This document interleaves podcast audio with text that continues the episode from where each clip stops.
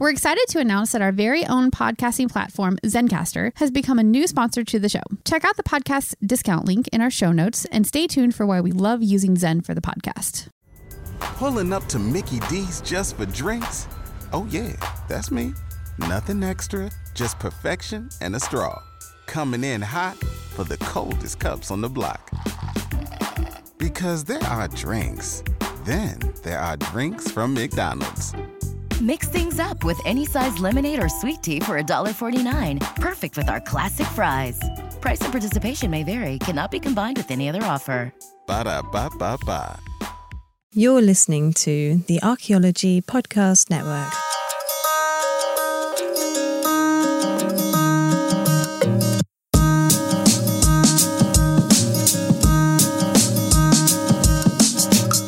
Everyone, welcome to the latest episode of Archaeo Animals. I'm Alex Fitzpatrick, and with me, as always, Simona Palanga.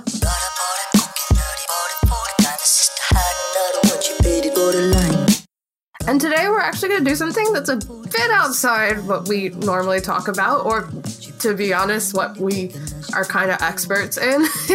we're to talk about megafauna, and that's kind of a, a weird place, isn't it, for zooarchaeologists? It is, but also like I'd like to mention as well that it's a, a, a whole like new experience because this is also our first listener request episode. Yes, so thank you for that request. Obviously, if you have any others, you know where to contact us on Twitter or whatever. Wait till the end of the episode, we'll do that. But yeah, if you request an episode, we will probably fast track it so that we can record it right away and it'll come out somewhat promptly. So if you would like to request an episode where Tristan is quiet throughout the entire episode, please do. Yes, a couple episodes, that could be a series, 10 episodes, 100 episodes. You know, if the demand is there, we obviously have to do it. The people would, will be speaking, and Tristan will not. Yep. but yeah, no, it is a bit of a of an odd one because, of course, in terms of megafauna, we'll be focusing mainly on the on the Pleistocene. yeah. And well, you might think, well, isn't that sort of paleontology over zooarchaeology? And it is indeed a bit of a tricky one because, well, as you may know, like you really only talk of zoo archaeology if humans are involved in one way or another. Of course, archaeology being the study of mankind and their interactions with the environment, animals, and you know all that. That's that's the professional correct definition. Well, of course, if uh, humans aren't involved, then that uh, predates humans. Uh, that's where paleontology sort of steps in. hmm Though, to be fair, like in this particular case, I mean, like you you can speak of zooarchaeology because you can cover sort of that period between the Pleistocene and anatomically modern humans overlap, which is the Paleolithic. So the Paleolithic is basically the first period of human prehistory. So from 3.3 million years ago to 11,650 BP, uh, which is also considered the end of the Pleistocene. So, like, personally, for me, a lot of my research ends up just pushing up at the Paleolithic, not exactly in that period, but close enough. So, a lot of the stuff when we were researching was stuff that I was somewhat familiar with, but ultimately I don't really cover it per se. And uh, Simona, as our resident expert Roman person thing, Does definitely not cover the Paleolithic. Yeah, I was going to say, it's not necessarily something you experience all the time, do you? I think it's something that is generally not experienced all the time unless you look at it from an academic point of view. And then again, uh, we don't exactly have a wealth of Paleolithic sites, at least in Britain. I mean, comparatively speaking, with sites from other time periods, because of Hmm. course, you know, it mainly be sort of un- hunter-gatherer societies that would likely move around a lot.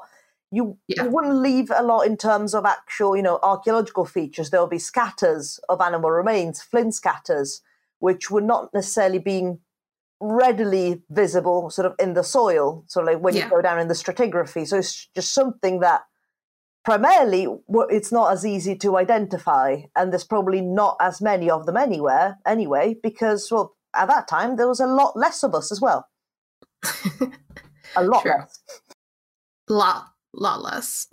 So, of course, as you may have guessed, it is in the Paleolithic that man made artifacts start to become prevalent. I mean, they're not entirely new. We do see some sort of tool usage dating way before then, but they Mhm. become more prevalent. Yeah.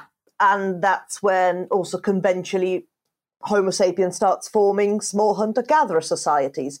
And then again, that's as we currently understand, because then we could go into a whole other conversation of, of what constitutes a society. But no, not now. Maybe um, later. Yeah. but maybe if someone puts in a request. but yeah, anything prior to that will be classed as paleontology. So, say you've got a site that does date back to the Paleolithic, so like, therefore, like anatomically modern humans were about, but there's actually no trace of them on your particular site. You've merely got faunal remains that have nothing to do with human activity. So, say you've got a site and there's some boar and there's some deer and there's scavenging marks from hyenas, and that hmm. is your site. So, would that be zooarchaeology or paleontology? Because you're just looking at the animals. That would be the start of a fight, would it not? You know, the paleontologists and the archaeologists line up. Right. Let's see how much human activity is here. I'll give you some human activity to deal with. Huh. I take it nobody's ever fought a paleontologist here, have they? I mean, I can. Yeah, no, totally. Me too. Me too. Like, Is that like a dare? I, I, I think it's more like a just you know experience. You know, I, I, definitely could. Yeah, I, I could take on paleontologist or two. Like, I don't know. Would you rather take on like one, like I don't know, archaeoastronomer or like ten paleontologists? it's like you know one of those questions, like ten ducks or ten duck-sized dinosaurs. I mean, if I have a big enough bat, I could probably take them all out in one go. That is true. That is true. Simone, you ever fought a paleontologist? No, no, why can't we all just get along? No. Never. It's a sight fight. you know? Yeah. I choose violence every day. I don't really. I'm, I'm a very sweet girl. Have you eaten? no. Okay. No, you can tell. Uh, but no, it, it's an interesting question, and like I'm very interested in kind of non-anthropocentric zooarchaeologies. But again, there's the difference in that I work in much later periods, so there isn't necessarily that issue of is that paleontology if you're only focusing on the animals, you know. But it is. I've always like I've been asked that before, you know, because obviously, I mean, Simona, you've probably gotten this before. I think all archaeologists end up getting th- that question, which is, "Oh, do you dig up dinosaurs?" You know, and uh, of course you're like, "Oh, well, you know, that's more like paleontology." And then, of course, eventually you get the question of, "Oh, well, if you do like prehistoric animals, isn't that paleontology?" And it becomes kind of like, uh, you know, it's a bit of a It depends. yeah it's a bit it's a bit di- weird and different like i've gotten questions about fossils before and i've had to explain like oh it's not really what i do i get more of like the actual bones yeah, like I guess subfossil at best. yeah but yeah no I, think it's good though we're doing an episode that's a bit paleontology and also shout out to our paleontologist comrades who do a lot of hard work on stuff that i do not understand Oh, absolutely. I mean, just like, I guess the, the, the procedures are just completely different and the, the way of digging and just, because I wouldn't be able to wrap my head around just, you know, you don't have anything clear on the ground of where the archaeology is. So you're like, oh, we'll, we'll dig there. And would, I'm sure there's a rationale. Yeah, and also like I feel like with identifications and stuff, at least with you know, if I'm dealing with like say a chicken or or a horse, I know what a horse actually looks like. So in my brain, it helps a little bit more when it comes to identifications and kind of examining and interpreting remains. But when it comes to like megafauna, you know, I don't know, it's a big thing. Yes, especially if you go deeper back, sort of into paleontology, because also, like you know, knowing a bit about animal remains, you have an idea of what bits are meant to be where on an animal. But then, Yeah. you go on species that have been extinct a million years ago, and you find this bone, it's like, yeah, okay, that is a bone that goes somewhere. Yeah, it's just it's Calvinball. It's just you know there are no rules when it comes to that stuff. but yeah, it might be uh, helpful to kind of talk about what the Pleistocene actually is before we get a little bit more on track, maybe with this episode. Yeah, I mean, I guess it's what is known, I guess, as the Ice Age. Mhm. But really, the Pleistocene is part of the Quaternary epochs, which is made up of well, the Pleistocene and the Holocene, which is well, the time we live in now. Although suggestions of an Anthropocene epoch has also been put forward, so we may actually be living on yet another epoch altogether. But back to the Pleistocene. So, like the, the Pleistocene itself can be divided into three ages. So you have the early, often known as the Villafranchian, middle, and late. Now, think about the Pleistocene, or sort of like well, the Ice Age is known. Of course, you wouldn't have been a perennial, just millions of years of just ice. Uh, it, it was more of an alternation between glaciations and interglacials, and these start to become really prominent towards sort of the end of the middle and the late Pleistocene. Of course, that's quite interesting to note because also a way to find out sort of like whether you're dealing with a period of glaciation or an interglacial is by identifying the species that you recover sort of on site. So say for example, like during a period of glaciation, you tend to find more species that are adapted to tundra and taiga environments, such as the mammoth and the woolly rhino. And then during the interglacial, instead, you find species that are more s- suited to temperate climates. So you start getting your deer, your boar, and so you almost see sort of these different types of species almost sort of like replacing each other. Mhm. So like you see like some species being more prevalent, and then you see the glacial ones coming about, and then they sort of slowly peter out again, and and so forth. And I think that also kind of shows a dimension of paleontology that, you know, for the most part, zooarchaeologists don't really deal with, which is you have these, you know, interglacial and glaciations occurring. So having these species that you can identify to different periods helps you understand you know the kind of like passage of time and the changes in environment which obviously some zooarchaeologists do but i feel like it's much more vital for paleontologists to kind of deal with that that makes sense Well, because I guess it's also so far removed that in a way, like, now I don't mean to say that paleo environmental reconstruction becomes more important, but it's just because we know less of it hmm yeah. while say like if you're doing medieval archaeology yes paleo environmental reconstructions will be very very important but also you do have other means to go by such as the written record that also inform you of what the environment and the climate would have been like. So i guess it's like Mhm. The pleistocene will be more like of uh, a, a 500 piece puzzle and you're missing 450 exactly. And obviously it's, there's much more dramatic changes.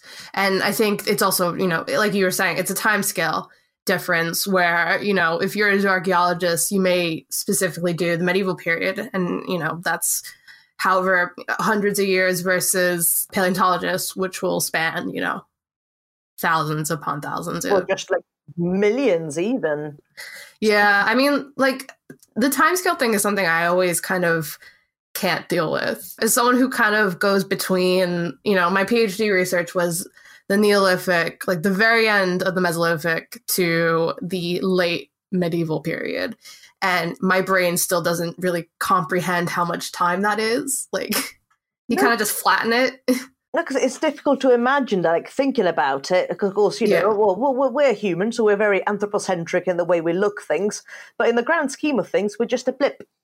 Yep. In the history of the world, they're just like a, a whole history has gone by for millions and millions and millions of years, and then it's just like the last couple was like, "Mm, okay, Homo sapiens, um, and then we wreck everything. Just like, yep. We were like, how much damage can we do in the small amount of time we've been here? It's just like And the, boy, did we do it. just like the guy that shows up late to the party and then just trashes everything. That's us. Yeah. No, it- yeah, it's you know, it's a place of honor truly. And I think the one last thing I want to cover before we take a break is, you know, we are talking about megafauna and there might be some listeners out there who are thinking, you know, what is megafauna anyway? And they're just big animals, folks. I mean, there's a bit more to it. So megafauna and extinct species they are extinct species I've, I've heard people before kind of talk about them like they're two different things. And maybe that's just me. It literally means big animals. So, you know, that's kind of the terminology you use when we were talking about this period of time. Because obviously, a lot of these animals were much, much bigger until, you know, we came around and decided to uh, mess everything up. It's usually used for ter- terrestrial animals, it seems like. There's a paper, we will put a link to it, or we will cite it in the show notes. But there was a paper that just came out last year that was kind of talking about how it's a weird kind of terminology that's very loose and you know it seems to be mostly used for terrestrial animals. No one really seems to use it for you know marine mammals for example. And it's the actual definition seems to be very liminal and plays loose with what they actually use for megafauna. So you know it could it means large animal but is that mass? Is that length? Does it refer to the largest animal of a species or a largest animal of a specific clade? But for this episode we are basically just using it to refer to big animals wait i think i think i've got it though. What? is it animals that had big chunky toes? Ugh. You know what? The paper that i read did not have anything about big chunky toes. And honestly i feel like reviewer number two should have caught that I should have been asked to review that, and I would have pointed that out, of course, as an expert of big chunky toes. there's probably, if I like think hard enough about it, there's probably like a nice scientific name I can give myself as an expert, but I haven't eaten dinner yet, so I won't. Hmm. Biggest chunkus toesus? I mean, nah. We'll think about it during the break. Yeah. Quick, go to a break before Tristan can start talking. Chris Webster here for the Archaeology Podcast Network. We strive for high quality interviews and content so you can find information on any topic in archaeology from around the world. One way we do that is by recording interviews with our hosts and guests located in many parts of the world all at once. We do that through the use of Zencastr. That's Z E N C A S T R. Zencastr allows us to record high quality audio with no stress on the guest. Just send them a link to click on, and that's it. Zencastr does the rest. They even do automatic transcriptions. Check out the link in the show notes for 30 percent off your first three months or go to zencastr.com and use the code ANIMALS. Everybody in your crew identifies as either Big Mac Burger, McNuggets, or McCrispy Sandwich, but you're the filet fish Sandwich all day. That crispy fish, that savory tartar sauce, that melty cheese, that pillowy bun. Yeah, you get it every time. And if you love the filet of fish, right now you can catch two of the classics you love for just $6. Limited time only. Price and participation may vary. Cannot be combined with any other offer. Single item at regular price. Ba da ba ba ba. Pulling up to Mickey D's just for drinks? Oh, yeah, that's me. Nothing extra, just perfection and a straw. Coming in hot for the coldest cups on the block. Because there are drinks, then there are drinks from McDonald's. Mix things up with any size lemonade or sweet tea for $1.49. Perfect with our classic fries. Price and participation may vary, cannot be combined with any other offer. Ba da ba ba ba. And we are back with Archaeo Animals, and today we are talking about megafauna and doing a little bit of paleontology, a little bit of zooarchaeology. If you haven't listened to the first segment, first of all, why did you skip to the second segment? But you know, we already talked about that. Anyway, so we're gonna get into a bit of, you know, some examples of kind of megafauna. And I think maybe the most, you know, emblematic of the idea of megafauna might be the mammoth, but also the mastodon. But I feel like some people don't even know are different uh, animals. Yeah, don't, don't mix them up. It's not very nice. No. To be fair, I don't think I realized they were two different animals till like a couple years ago. So, and also, I don't know about you, Simona, but blanket disclaimer, at least for me personally, I am going to pronounce so many words wrong. It's going to be, if you are a paleontologist, I apologize. You might want to turn it off now. It may be unlistenable how much I just butcher the pronunciations, but you know.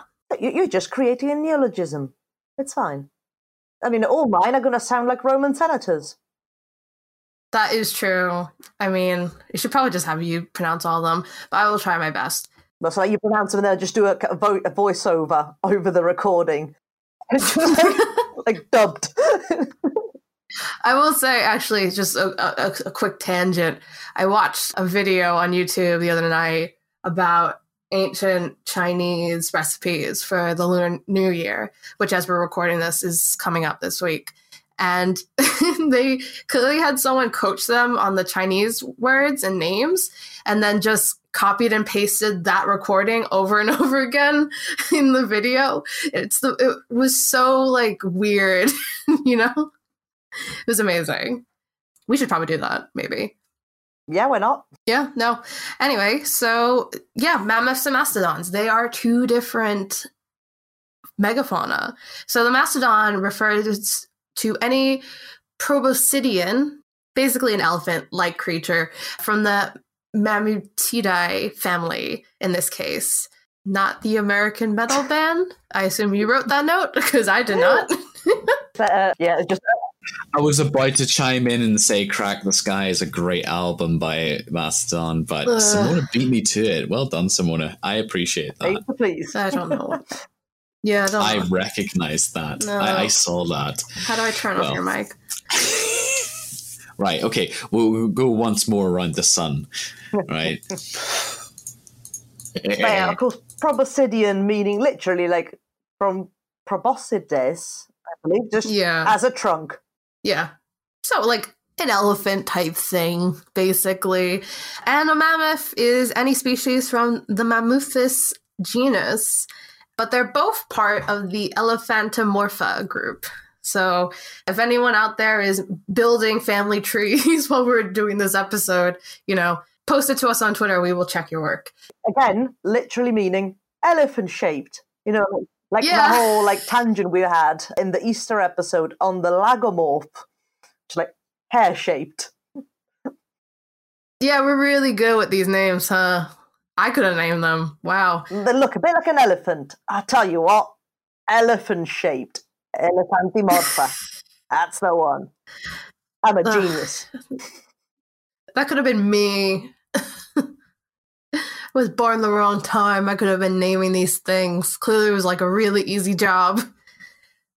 Anyway, so the main differences are basically quite physical. Mastodons were shorter and stockier with shorter and straighter tusks and the teeth of a mastodon are a bit more cone shaped like specifically the canines were more cone shaped and this is because they actually grazed a bit more on wood and this is in contrast to mammoths who grazed in grasslands and thus had flatter molars but the two megafauna actually kind of overlapped during the mid pleistocene so the mastodons lived in the warmer periods and the mammoths lived in the colder ones so there you go. They are actually two different megafauna, even though, to be completely honest, they look mostly the same.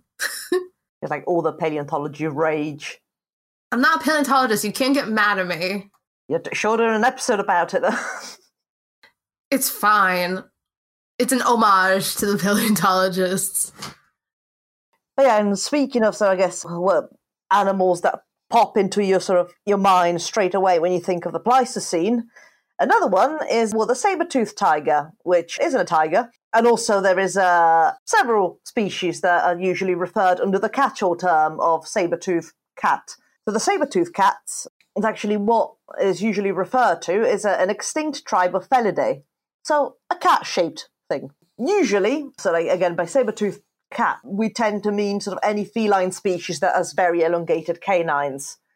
However, as I mentioned before, like many different species existed, and they actually belong to two separate groups. So you have the tribe of the Homotherini, which is the scimitar-toothed cats, and the Smilodontini, which are the dirk-toothed cats.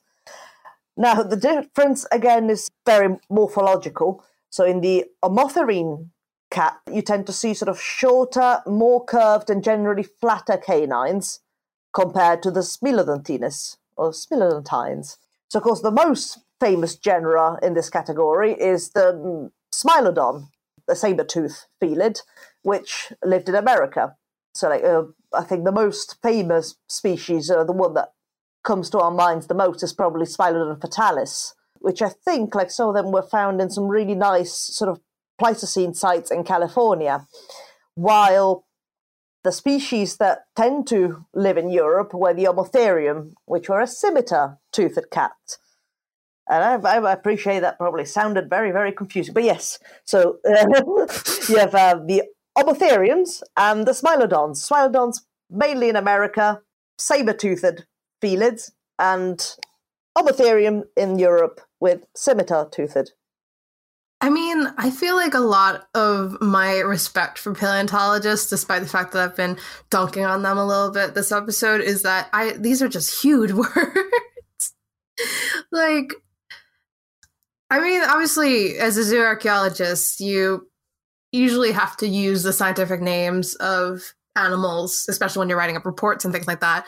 But these are just, woof, just woof. And then I guess like a zooarchaeology report would be most like Ovicapra, Ovicapra, Ovicapra, Ovicapra, small to medium-sized mammal. Simona, stop reading my reports out loud on the podcast. It's embarrassing. But yeah, no, sorry, it's actually just occurred to me that um, I was saying like alternating between the scimitar and dirk-toothed cats like so many times that I actually I think I missed the mix them up at the end of it. so I'll recap once more. So you have the Smilodon, which lived in America, and he was a dirk-toothed cat. So they were a little bit longer and less curved canines that in Europe you had mostly Homotheriums, or cats of the Homotherini tribe, which were scimitar toothed cats, where the canines were shorter, more curved, and generally flatter. Hey, made it. Uh, you can't see it. I'm just shaking my head because it's just so much. I don't know how they do it. How do you do it, paleontologists? Please tweet at us. Let us know. Yeah, but like technically we do science and it's not that hard in comparison. No, it's hard actually. It's always hard. I imagine Pleistocene fish. no, absolutely not. Mm-mm. Nope. They're called fish. They have no other names. No one cares enough to give it to them. If you are a fish paleontologist, do not at me. I do not want to hear it from you. I think it's quite cute that like a saber-toothed cat's like species name is Smilodon, like smile. I just think that's just a, like a nice coincidence. I know it has no like etymological kind of like standing, but I just think it's cute, like a smiley don. I just like it. yeah, because they're called that way because they used to have like that big, big grin right before they swallowed you whole. oh, I, I thought they were bite and tear predators, but yeah, Simona, you're the expert here. hundred percent how it happened because with a smile, you'd you'd lull the Homo sapiens into a false sense of security, and just when they think, of course, when, when, when the danger trust, then bam, that's when they strike. Ah, just like modern cats. I mean, yeah, like one of the main kind of arcs or themes in this podcast. I can't believe we have themes in this podcast. But one of them I feel like is that the more things change, the more things stay the same, you know? So saber-toothed tigers, regular cats, same thing, basically. But you know what? I am waiting for this human saber tooth cat burial where they just go, it's a, it's a person sat down and there's a saber tooth cat on top of them because they sat there for cuddles and then they felt that they couldn't get up. I mean, it's definitely happened, right? Please like don't. we're just looking yeah, for it. Someone find that burial. it's out there. It's out there somewhere. Or if you're a time traveler, you know, take one for the team. It would be really funny.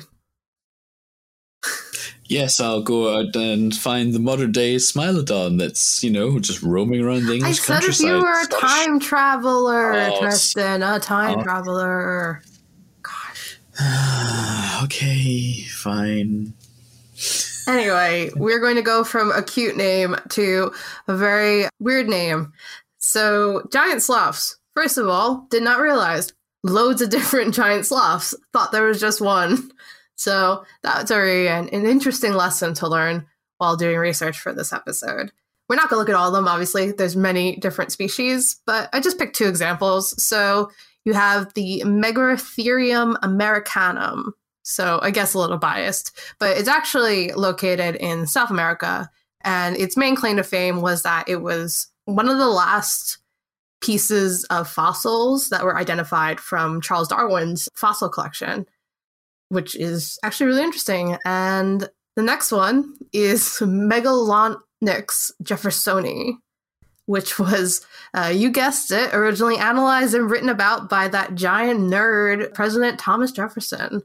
And guess he got it named after him. I believe he coined the name Megalonyx because Jefferson was kind of a weirdo in many respects and also a terrible person, but he was very interested in, you know, archaeology and excavations, and he seemed to also have a bit of a interest in fossils.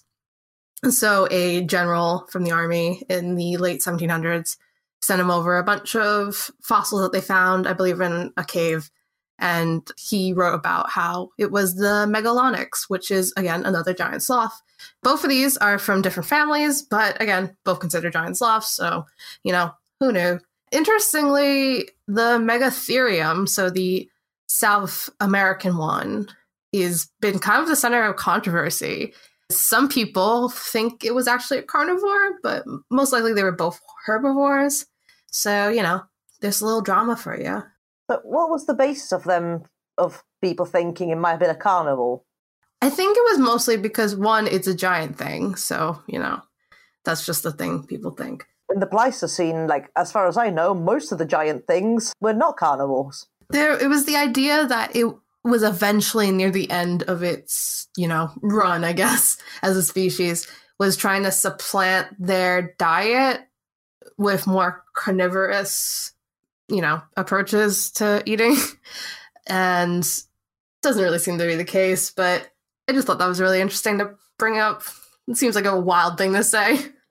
I mean, I guess it's something that might have happened eventually. Of course, I know next to uh, nothing about the ecology of giant sloths, except for the fact that there's various different species and they tend to be confined to the American continent. Mm-hmm. But like you see that with deer and other herbivores in present day, that they will occasionally like supplement, well, not necessarily on meat, but on bones to get the calcium that they need. So, like, I guess it wouldn't be completely absurd a theory, but that's just me making suppositions. Because, hey, this is also my podcast, so I shall make suppositions. I guess maybe some of that may have happened, but I think I don't know enough about it to comment on whether they did switch to a more carnivorous diet. Because it has happened for some Pleistocene species. I think we'll cover that a little bit more in the case studies where some that Mhm. were mainly herbivorous and are uh, present day mainly herbivorous have actually just gone carnivorous in certain locations. Or, like in the opposite sense, another example, well, in the reverse, being the cave bear, which it turns out was a herbivore. You know? You see, like this big, big, big, scary bear. No, no, no hunting. No, just no, not for me. Big mood. But uh, here's a species where uh, meat eating was definitely for them, and that's hyenas, which I guess is perhaps another one that is most known when you think well, specifically sort of the Pleistocene of Europe, so that hyenas do come to mind.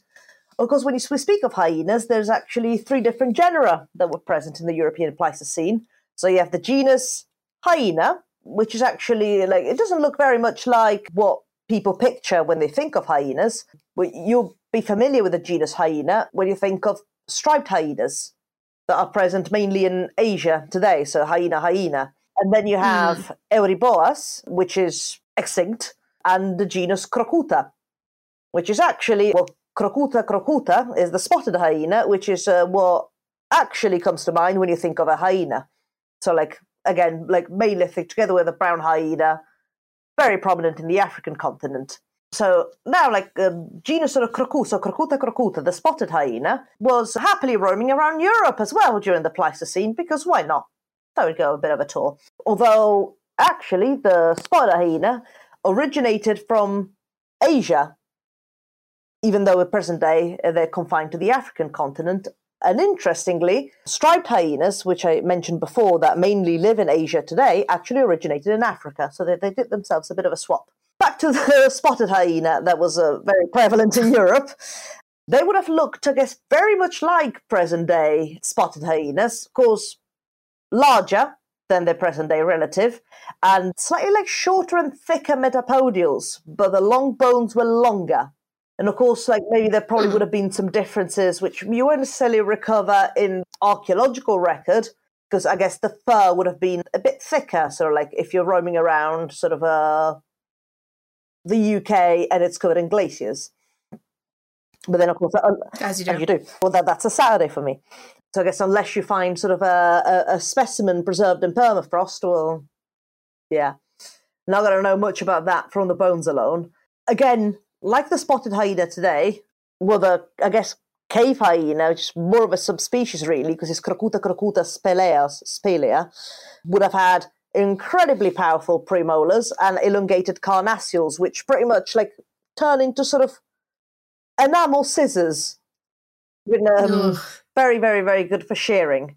And we have uh, very good evidence of the species all across Europe. I mean, like, two of the best examples I can think of in the UK are Kirkdale Cave, that's in Yorkshire, and Creswell Crags, which of in between the um, Nottinghamshire Derbyshire border, which is also home to the best preserved cave hyena cub in Europe, affectionately known as Eric. And I've seen him, and he's the cutest thing. Oh, and I think we'll we'll kind of touch upon that in the next segment when we do our case studies. Why not? Yeah. So let's take a break, and we will be back with case studies. Everybody in your crew identifies as either Big Mac Burger, McNuggets, or McCrispy Sandwich. But you're the filet fish Sandwich all day. That crispy fish, that savory tartar sauce, that melty cheese, that pillowy bun. Yeah, you get it. Every time. And if you love the filet of fish, right now you can catch two of the classics you love for just $6. Limited time only. Price and participation may vary. Cannot be combined with any other offer. Single item at regular price. Ba-da-ba-ba-ba. Pulling up to Mickey D's just for drinks? Oh, yeah, that's me. Nothing extra, just perfection and a straw. Coming in hot for the coldest cups on the block. Because there are drinks, then there are drinks from McDonald's. Mix things up with any size lemonade or sweet tea for $1.49. Perfect with our classic fries. Price and participation may vary. Cannot be combined with any other offer. Ba-da-ba-ba-ba. And we are back with everyone's favorite segment, the case studies. Bow, bow, bow, bow. That was an air horn. I've been told I do a really good air horn impression, so you're welcome. Use that as your ringtone.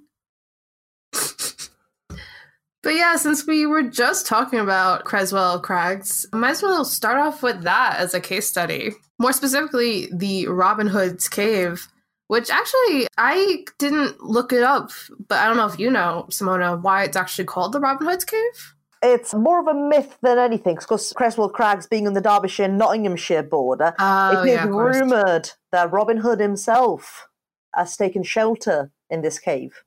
Hmm.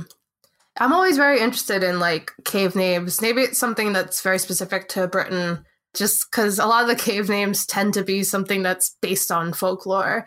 For instance, this, sorry, this is a bit of a tangent. One of the caves that I worked on is called Laird's Stables on the myth, well, not really myth, more like the, the local legend that it was used as a stable for horses during the Jacobinite uprisings. And we only found one bit of horse the entire time we've excavated it, so I don't know how true that is. I mean, chances are it, it might have happened. I mean, going a bit more of a tangent, the village that I'm originally from is known because it's an old medieval burg and has Mhm. caves like directly underneath it. And they were extensively used, I guess, uh, archaeologically, especially sort of when the Arabs invaded and they were sieging the village. They were actually sheltering within the caves Mm. until the village eventually fell. But going fast forward a thousand years or so, they were actually being used to keep livestock up until the 1960s. Oh, So if you go visit Okay. them now, there's a lot of bits and bobs or like very, very post medieval stuff because they just repurpose them to keep livestock. huh. A That's lot of the thing. interesting. I believe like pigs specifically. I'm not I will say though, uh, these caves were so small and tight to get into. I don't know. Whatever. I guess we, we were just pretty happy to find one horse bone in that entire cave. But anyway, Robin Hood's cave. So, as we basically just explained in this opening part of the segment, it's part of the Creswell Crags cave complex on the Derbyshire, uh, Nottinghamshire border. And it's most famous for the Robin Hood Cave horse, which was a partial rib engraved with a horse figure dating back to the Upper Paleolithic. So, most likely first occupied by Neanderthals 40,000 years ago, followed by Homo sapiens around 20,000 years ago BP. And it seems to also had occasional occupation by hyenas. One of the kind of interpretations I read about it basically said that a lot of the older faunal remains were likely brought in by hyenas as scavengers. So you you got a lot of gnawed bone there, which is very interesting. And it's I also am very interested in those kind of life history of caves because obviously you don't have one person, one group of people usually living in a cave for an extended period of time. You have people leave, come back, and other species like hyenas come in.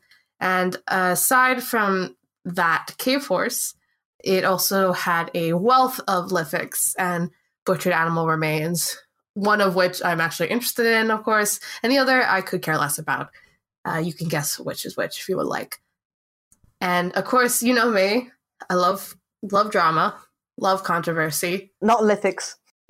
not lithics. So I, of course, found the one controversy in this cave. So there was a saber-toothed canine that was found here in 1875 by Professor William Boyd Dawkins, and apparently was uh, completely mired in controversy because many people thought that Dawkins, who was a huge paleontologist, planted the tooth. And first of all, I love that. That's great. That's amazing. But also, was it, was it a scimitar-toothed cat or a dirk-toothed cat? I mean, was it even a saber-toothed canine? Because if we're following this logic, who knows at this point? But another thing I want to point out is, like you said before, this was Victorian era excavations. So they were just blowing it up with dynamite. So I don't know why that, the main controversy was some guy might have planted a tooth when they were blowing up faunal remains left and right, probably. I, I don't want to think about that. I do love that though. I mean, just you know, just just come in with like a saber tooth from your personal fossil collection, because of course he would have probably had one, and just like slipped it in the like s- the soil heave. Smooth move. Oh, Listen, I we have to bring the drama. I've realized looking back, we haven't had much drama on this podcast other than me dunking on Tristan and then that's not really drama, that's just, you know, correct. And and so I love that every so often if I can find some drama, I want to bring it up because that's incredible and hilarious. And apparently like this Professor Dawkins was just kind of followed by this controversy until he died. So so is there any drama that you'd like us to bring up in a future episode? Please, let us know. yeah, ask us on Twitter with hashtag drama or archaeodrama. Oh yes, archaeodrama. I mean, let's be real. There's always archaeodrama, but we mean like this kind of archaeodrama. I want to hear about the archaeologist that slips an entire like replica of beaker pottery into a spoil heap and goes, "Oh, look what I found here." We love to see it. I mean, we don't love to see it, but on a, a level of you know just being entertained, we love to see it. Like Anyway, this this like- went off on a tangent. I'm sorry, I'm picturing a replica beaker like in Viking Coppergate. Inside as a saber-toothed cat tooth, but like not like a you know a smilodon, the American one, in a beaker at Viking Coppergate below the floorboards. Yeah, just that's so interesting. Like even back then, people, you know, just having that be prevalent is fascinating. And I think a lot of the times, I don't know about you, but I always forget about the the actual intricacies of excavation, you know? like, oh, there was people excavated this kind of stuff, and you know, they definitely had drama. Yeah, no, like I, I, I will say, fortunately, like yeah, I've, I've, I've not experienced any similar dramas. So yeah, me neither. yeah. So we live vicariously through the uh, the late 1800s, truly. But yeah, and for the other case study, I thought I'd do something. Well, we'll do something you know a little different that probably I thought that maybe a few people would not have heard about, and it might get a little confusing. Hopefully, it won't. I mean, um, I've proven time and time again to be incredibly good at confusing myself, so we'll, we'll give this a shot. You did a lot of confusing yourself this episode, to be honest. But also, I was confused too. Ar- Archeo confusion. Hashtag archaeodrama, hashtag archeo confusion. I say confusion of the drama or drama because you're confused. But anyway, Pleistocene fauna of Sicily is what I'll be covering in this case study. Because I thought, like, uh, we'd do, you know, a case study to, well, somewhere that is in Britain, which is Rare. to be very Britain centric. And of course, being incredibly biased, I did choose my homeland, but also because, in a way, the, the Pleistocene fauna of Sicily is incredibly interesting, as in it represents an insular type of fauna. For those who've not heard of it, there's a rule called the island rule that's been developed by Foster in the 60s, according to which insular mammalian populations tend to differ in size from their mainland counterpart. So usually you see megafauna becoming considerably smaller, so also known as insular dwarfism, and small mammals that instead become considerably larger, also known as insular gigantism.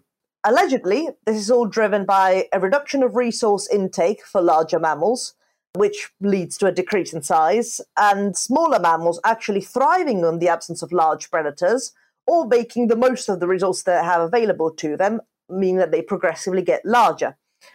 Of course, there are exceptions, and uh, this rule isn't strictly limited to islands, as we do see sort of fairly similar processes occurring in caves or just generally isolated areas, like very isolated mountains or even some sort of valleys. Now, the chief example of insular dwarfism in Sicily is represented by Paleoloxodon falconeri, to friends known as the pygmy elephant, but technically the Maltese pygmy elephant, also known as the Sicilian dwarf elephant.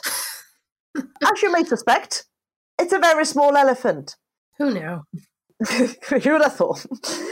Which likely derives from the straight tusk elephant, except that in its insular form, the shoulder height of an adult male was just shy of a meter. So basically, a large dog. So picture a world where elephants are the size of dogs. So yeah, this species, uh, a good old friend Paleoloxodon falconeri, also a Roman senator. I mean, that is absolutely a senator name. Come on. I mean, they're likely to have reached Malta and then subsequently Sicily via North Africa. As you find it is usually the case, or one of the main cases of uh, the fauna of Sicily, even later on, you do tend to have a lot of sort of North African species making their way up, as well as from the mainland, to fair. So it's just one of the two main ways, again, uh, that as you'd expect, animals will be crossing into Sicily, mainland and North Africa, both very, very close. So no surprise there.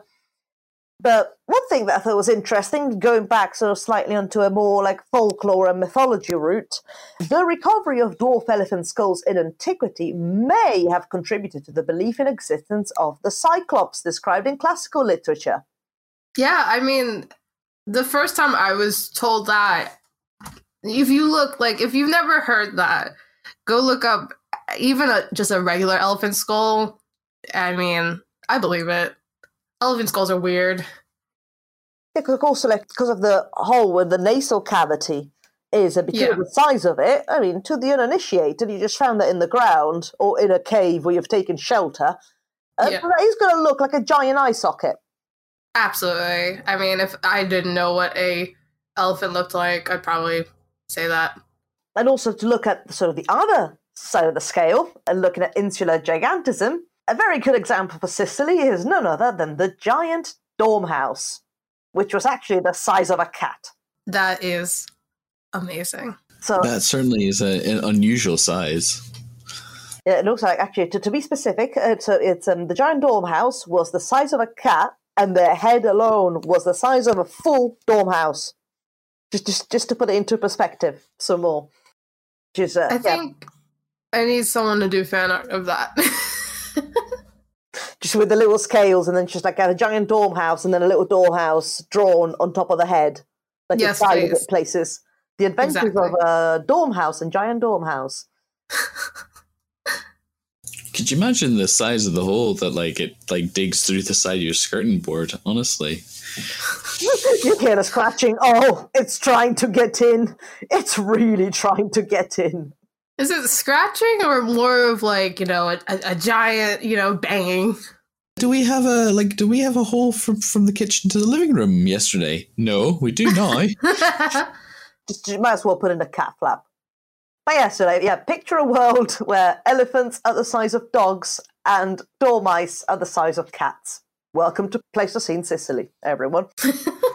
Although the giant dormouse, you know, it wasn't just endemic to Sicily, and it is particularly fascinating in its own right because uh, the species is found across the Balearic Islands as well as the mainland of Spain. But in each of these locations, the species underwent a slightly different evolutionary path that led to different sizes that, of course, you know, derived from the the environment that they were in, but also different diet, with some becoming more carnivorous and some becoming more herbivorous. So um, the, this dormouse that was found in Sicily was primarily herbivorous, but actually, I think I believe the giant dormouse that was found in the Balearic Islands was more carnivorous.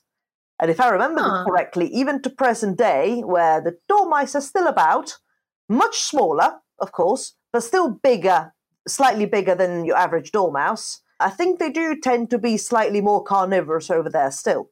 Huh, okay. So can't really dunk on the, the carnivorous giant sloth thing that hard. Well, that's exactly so the example I was referring to in the second segment, because it all comes down to the fact that, well, these animals were filling an available ecological niche.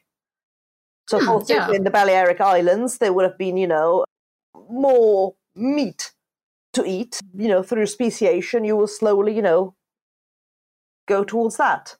Hmm, yeah.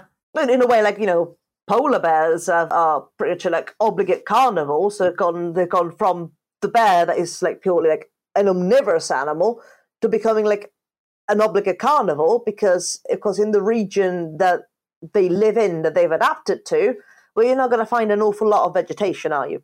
That is true. And again, interestingly enough, picture this world some more. Yeah, giant dorm- dormice the size of cats, elephants the size of dogs. There was also a giant barn owl. mm, no. no. Are we adding owls to the list of animals that Alex doesn't like? No, I like owls. The idea of a giant barn owl frightens me. Okay, okay. Fans of owls, you can put your torch and pitchforks down. You don't need to join the fish people. No, fish people, you're still on notice. I love owls and I love barn owls. I've got a question, somewhere. Uh, how can you? Uh, well, When when did this barn owl live? Were there actually barns when this barn owl was around?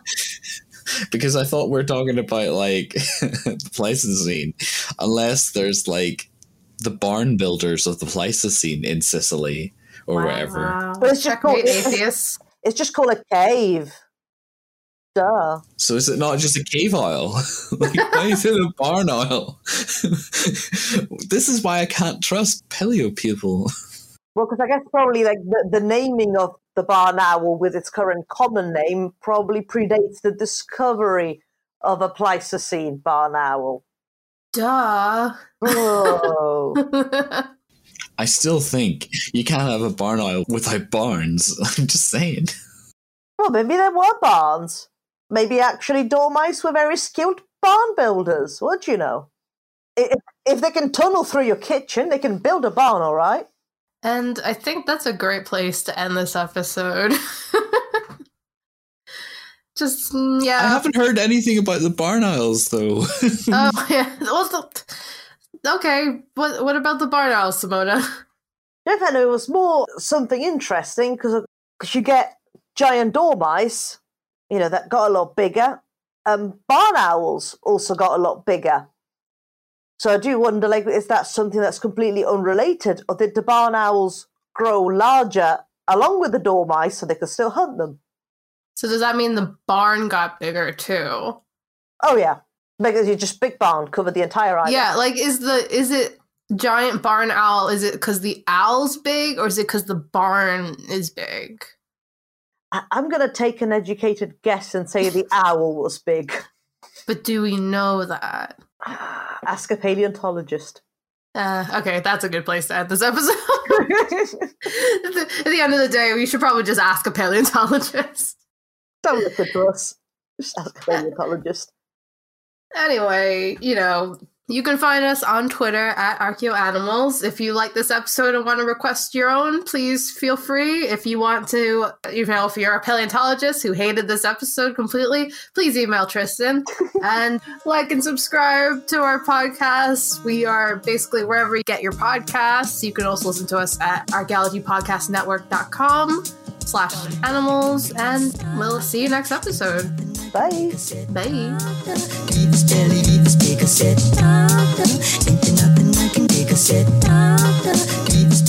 Thank you for listening to Archaeo Animals. Please subscribe and rate the podcast wherever you get your podcast from. You can find us on Twitter at ArchaeoAnimals. Also, the views expressed on the podcast are those of ourselves, the hosts and guests, and do not necessarily represent those of our institution, employers, and the Archaeology Podcast Network. Thanks for listening.